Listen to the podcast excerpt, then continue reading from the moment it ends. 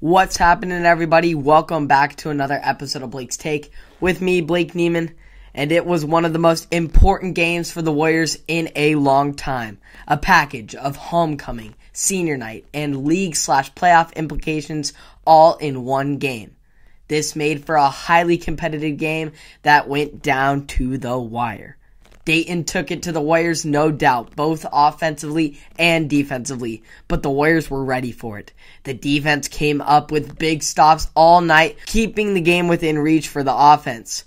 While the offense did have several good looking drives down into the red zone, as has been the story in past games, costly penalties set the Warriors back after positive plays, making for a frustrating night. The penalty setbacks unfortunately didn't just come on offense, Defensively, the Warriors had penalties haunt them, especially on third down, allowing the Pirates to keep their drives alive. After a scoreless defensive first half battle between the two teams, Dayton was able to strike first with a field goal that slipped just through the uprights.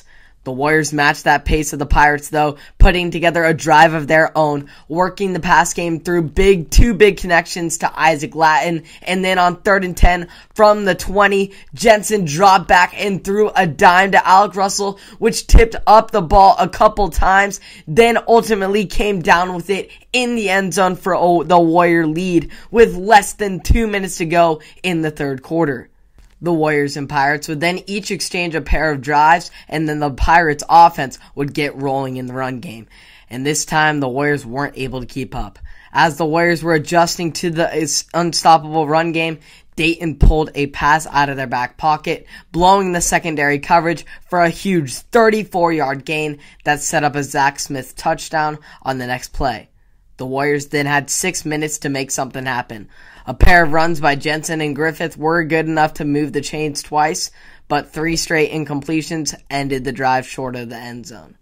The defense got a stop and left 35 seconds for the offense to come up with a miracle.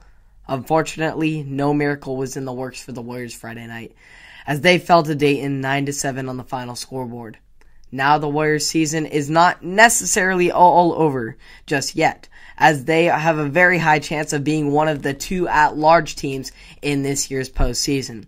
Definitely not as sweet as another home game for the eight seniors on the team, including myself. But a postseason berth is a postseason berth, and I haven't had one of those in my in my high school career, and we as a team haven't had one of those since 2015.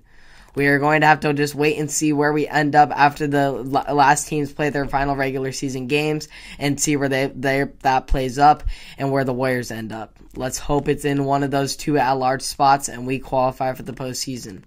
This loss, it's definitely a tough one to swallow. With so much surrounding this game, I know every single player gave it their all to try and win this game, and I am very proud of every single player that went out there and played Friday night but it's over and done with now. And although they may have not, we have may not have won senior night or homecoming, the shot at a state championship is still alive, which is the ultimate goal for every team at the end of the season. Hope y'all enjoyed that. We will come back bigger, better, and stronger. I know it was a rough night for me. I was definitely emotionally unstable after the game, uh, with it being my last game at Clemens Field and so many of the other seniors as well. Sentimental moment, but we still have the hope of a state championship, and we're going to give it our all to try and get it and we'll get it back here for Philomath. Hope you all enjoyed that. You can catch all of this and more on Apple Podcasts, Spotify, and or YouTube through the highs and the lows. Hopefully more highs than lows. And I'll see you all in the next one. Have a great day.